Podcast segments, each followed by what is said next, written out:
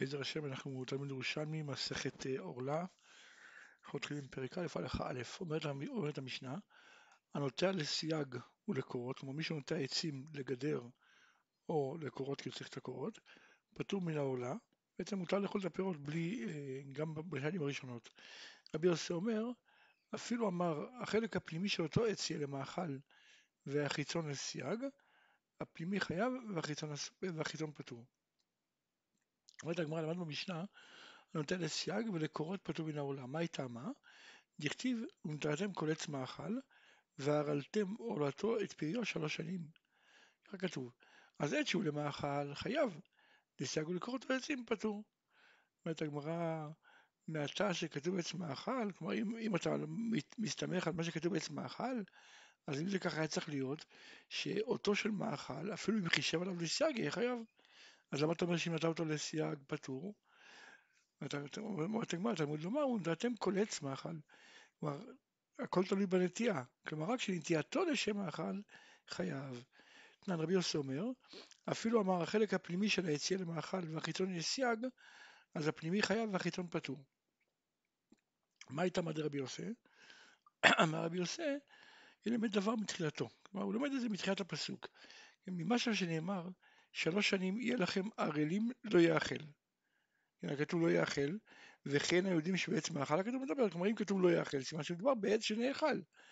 מה תלמוד לומר, ונתתם כל עץ מאכל, את אותו חלק בעץ שהוא למאכל, זה יהיה חייב. לסייגו לקורות ולעצים יהיה פטור. רבי יונה אמר הפוך, נלמד מהסוף, למד, למד דבר מסופו. בעצם אותו דבר כמשמעות דורשים. ממשהו שנאמר, ובשנה החמישית תאכלו את פריו להוסיף לכם תבואתו, וכי אין לנו יודעים שבעץ מאכל הכתוב מדבר? מה תלמוד לומר ונתתם כל עץ מאכל? את אותו חלק בעץ שהוא למאכל חייב, ולקרוא אותו לעצים פטור. תני רבן שמעון גמליאל אומר, במה דברים אומרים שאם נתת לסייג ולקרוא אותו לעצים יהיה פטור, מתי, במה מדובר? בזמן שנתן לסייג ולקרוא אותו לעצים, עץ פרי שהוא ראוי לקרוא אותו לעצים, כן?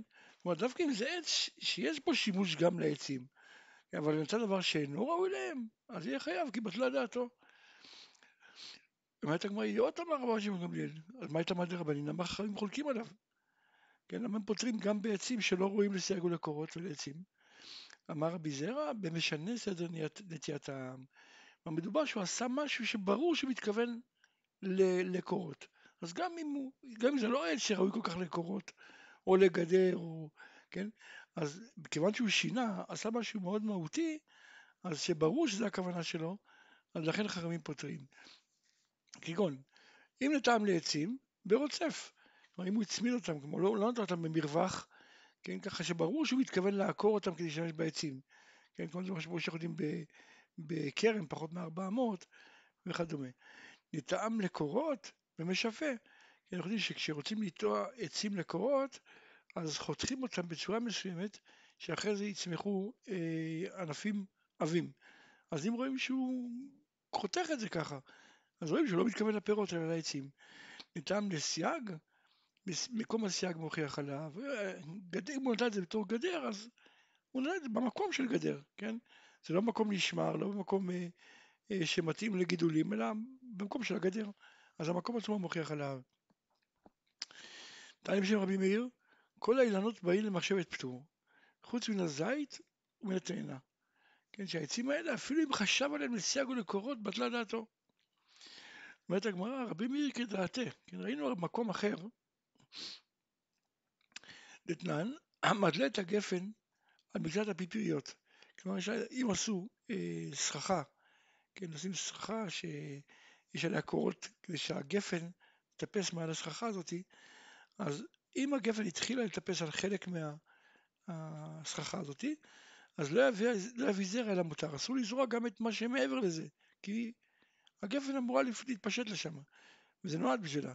עכשיו, אם הביא, לא קידש. כלומר, בעצם, אבל אם הוא כן זרע שם, לא קידש. אבל אם ילך החדש מעל הזרעים, כלומר, אם הצמחים, הגפן גדלה עד שהגיע מעל הזרעים, אז באמת זה אסור. וכן המדלה על מקצת אילן סרק. כן? כלומר, אם הוא מדלה את הגפן על איזה אילן סרק, אז אותו דבר, אסור לזרוע כנגד כל האילן הזה.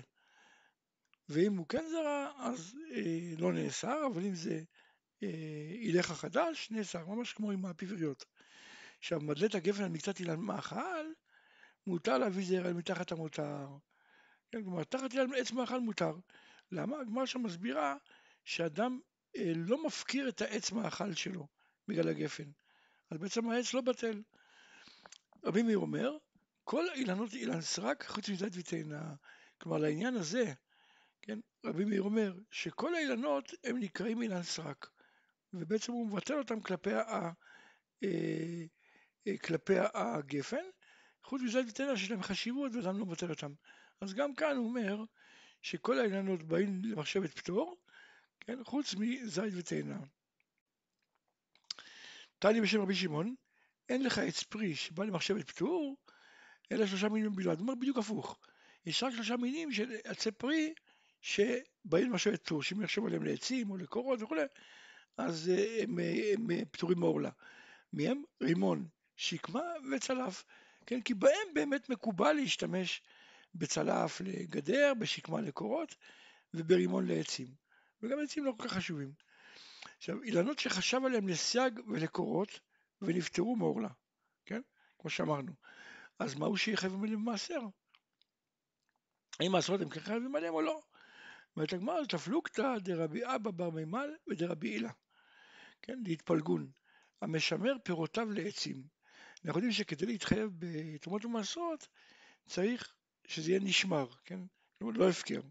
עכשיו, מה, מה הדין אם הוא בעצם לא רוצה את הפירות? הוא שומר את, ה, את הפירות בגלל העצים, כלומר העצים שלה, שבהם גדלים הפירות, אז למה הוא רוצה? אז מה הדין? האם הפירות נחשבים כאילו שהם לא הפקר ואז ממילא חייב במעשות? אני אומר לא. העצים עצמם, את הקורות הוא שומר, אז הם לא הפקר, אבל הפירות עצמם לא. רבי אבא במעל אמר חייב במעשרות, ורבי הילה אמר בשם רבי יוסף פטור. רבי אבא אמר חייב מנדלה, כלומר מוצא מקור מה, מהפסוק, דכתיב, הוא בא הלוי, כי אין לו חלק ונחלה עמך, כן? מפה הרי למדנו שהפקר אה, פטור ממעשרות. כתוב, בא לוי כי אין לו חלק ונחלה עמך. כלומר, צריך לתת לו מעשר ממקום שאין לו חלק כמותך. אז מה שיש לך ואין לו, אתה חייב לתת מעשר. יצא הפקר, שידך וידו שווים, והוא לקט ושכחה, היא הפקר, זה אותו דין, כי כולם ידך וידו שווים, כלומר יד כולם שווים. וכאן הרי שהוא משמר את, ה, את הפירות בגלל העצים, כן, אז למרות שהוא שומר אותם בגלל העצים, זה לא הפקר, אז ידך וידו לא שווים. ולכן יהיה חייב מעשרות. ורבי הילה אמר בשם רבי יוסי, הוא פטור, פטור מן המעשרות, מן עדה. נתנן, למדנו, למדנו במשנה, כוסבר שזרעה לזרע. אז ירקה פטור. כן, כלומר, אם הוא זורע את, אה, הכוסבר בשביל הזרעים, אז הירק עצמו יהיה פטור, כי הוא בטל לגביו. אה, כן, פטור מן המעשרות. למה? כיוון שאין דעתו על הירק, אז הירק בטל הזרע ופטור ממעשרות. עכשיו, אבל גם כאן הרי כשהוא שומר את האילן לעצים, אז הפירות שאין דעתו עליהם יהיו פתולים ויהיה פטור במעשר. אומרת הגמרא ולא היא, זה לא, לא דומה, כן? כי אני יכול להגיד לך שצמח מאכל הוא לא נפטר, לא יוצא מידי מעשות לגמרי, אין מציאות שיהיה פטור לגמרי. אז שניה היא כוסבר, שהרי יש לו גורן אחרת. נכון שעל הירק הוא לא יהיה חייב, אבל הוא חייב על, על, על הזרעים. כלומר, יש לו משהו שהוא נשאר חייב, כן? אבל עצי הפרי האלו, הרי אין להם גורן אחר להתחייב במעשות, כי הקורות לא חייבים במעשות, כן? אז אם אתה פותר גם את הפירות, יצא שבעצם יש לך עץ פרי שנפתח במעשרות. עדה אמר הדק, כלומר מאיפה, מאיפה כן נוכל להוכיח כן, שפירות פטורים? מדתנן, המקיים מלאה של כרוב לזרע, כלומר שדה מלאה, כן? כלומר אם הוא מקיים שדה שלמה של כרוב לזרע, בטלה דעתו, הוא יהיה חייב במעשרות, כי אין דרך בני אדם להשאיר שדה שלמה לזרע. בדרך כלל הם משאיר, משאירים כלכים בודדים. אבל אם הוא השאיר כלכים יחידים, לא בטלה דעתו ופטור ממעשרות. ואמר על זה רבי יונה, עד לתניא מקיים מלאה של כרוב לזרע בטלה דעתו וחייב במעשרות, והוא שלקטו כשכל שדה עדיין היה ירק. כן? כלומר, אם אני, אם אני רואה שהוא מלקט כשעדיין כל השדה ירק, אז אני אומר בטלה דעתו. אבל אם לא לקטור כשהוא ירק, אלא רק אחרי שהתחיל כבר להתקשות לזרע, במקרה כזה יהיה פטור. כי אחרי שהוא מתקשה זה כמו עץ. וכי, וכי ככה אנו אומרים, עצים חייבים במעשרות? כלומר בעצם, כל מה שאני אומר, שבטלה דעתו, זה כשהוא לא באמת עושה את זה. זאת אומרת, הוא כרגע נתן זרה, שדה שלמה של אה, אה, כוסבר, ועכשיו כשעדיין טרי אני רואה אותו לוקט. אז אני אומר, בטלה דעתו, מסתם, אני אומר, הוא מסתם, אה, אה, הוא יהיה חייב. אבל אם הוא חיכה, אז זה כבר התייבש, אז פה כבר הוא עשה מעשה שמראה לנו שבאמת הוא מתכוון שזה יהיה לזרע. כן? במקרה כזה, אז לא בטלה דעתו, מה שהוא עושה זה מה, ש, מה שתופס. כן, המעשה שלו הוא מעשה כזה שמוכיח שבאמת זאת הכוונה שלו, ולכן אם הוא ילקט מהר הוא יהיה פטור.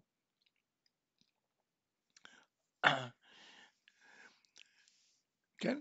ואתה אומר, וכל זה דווקא מקיים, מקיים מלאה של קרוב לזרע. כן, כל מה שאמרנו עכשיו, שהוא יהיה פטור, זה אם הוא מקיים שדה מלאה של קרוב לזרע.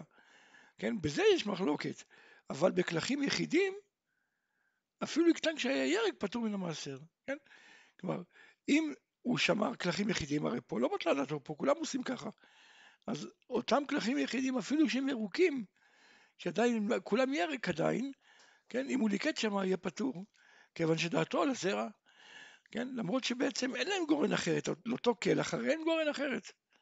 כן, הרי הוא לא יוכל, הוא לא מתכוון לקחת את הזרעים, והענפים עצמם הם אה, אה, פטורים. אז, אז גם בנוטה לסייג, כיוון שאין דעתו על הפירות, יהיה פטור מן המעשר. כן? כן? כי הרי כוסבר, אם הוא נוטע כלכים בודדים לזרע, אבל הוא כותב אותם בתור ירק, כן? כשזה עדיין ירק, אז בעצם הוא פטור, למרות שלא יהיה להם גורן אחר, אז גם כן בעצים יהיה אותו דבר. שואלת הגמרא, נוטע לסייג, מהו שיר הפירות אסורים משום גזל? זאת אומרת, פשוט השיר אסורים משום גזל. הרי גם הפירות הם חלק מה, מהגדר, כן, הרי עץ, מה שהגדר שלו זה כל העלים וכל הפירות, הכל ביחד, משמש לגדר, כן. כלומר, אפילו, אפילו במקום הפירות היה שם עצים, וכי עצים אינם אסורים משום גזל, מה צריך עליה?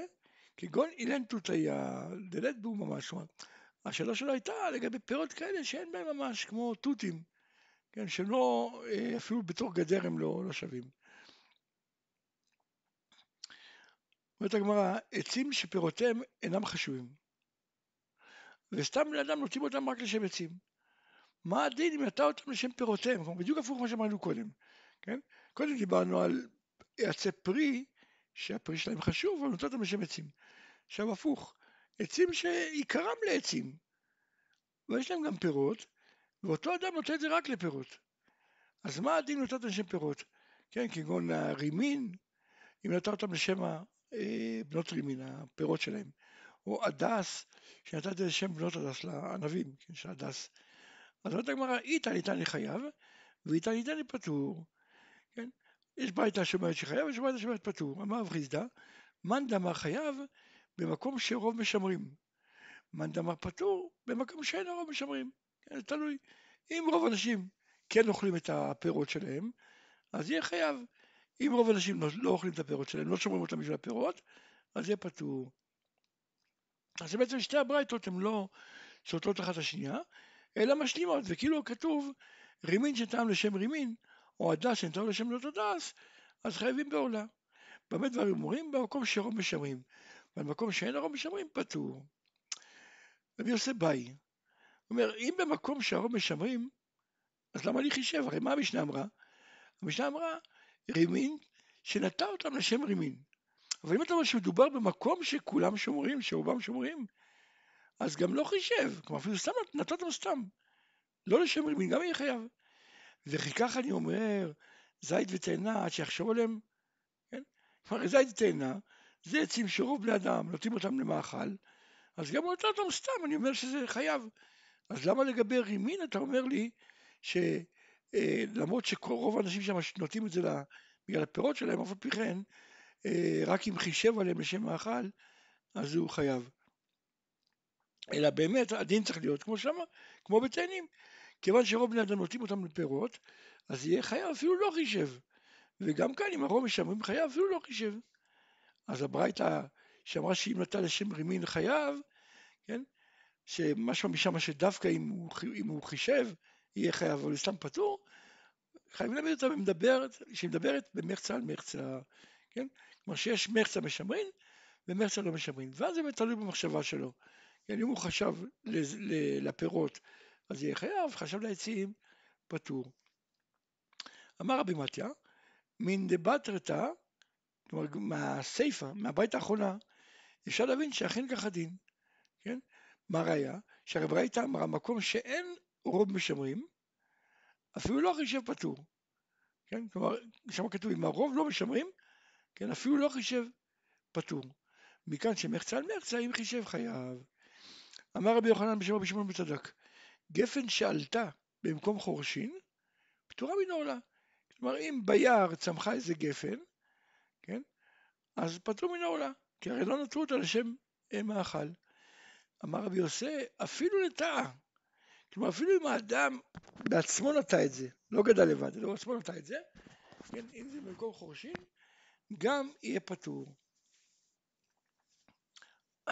שואלת הגמרא, ואת ענינן העולה מאליו חייב בעורלה. אבל למדנו שאפילו מה שגודל לבד חייב בעורלה. הגמרא, תמן במקום יישוב, במאחה במקום חורשין. כן? כלומר, אם זה גדל מאליו במקום יישוב, חייב בעורלה. אם זה אפילו נטע את זה במקום חורשין, אז יהיה פטור. למה? כיוון שזה לא מקום יישוב, אז זה כאילו לא עומד לאכילה, הרי אף אחד לא הולך לאכול את זה. אמר רבי אלעזר, הדתימר כשאינה עושה כדי ציפולה. כן, כלומר, דווקא אם הגפן הזאת אין לה מספיק פירות, ששווה לקטוף אותם ולהביא אותם למקום יישוב, שזה המקום שבו הם חייבים. כן? אבל אם הייתה עושה כדי, כדי טיפולה, חייבת. כלומר, אם, אם יש לה מספיק פירות, שהשווי של הקטיפה שלהם בצירה וההבאה שלהם לעיר הוא אה, שווה, הפירות שווים יותר, אז הם יהיו חייבים בעולה.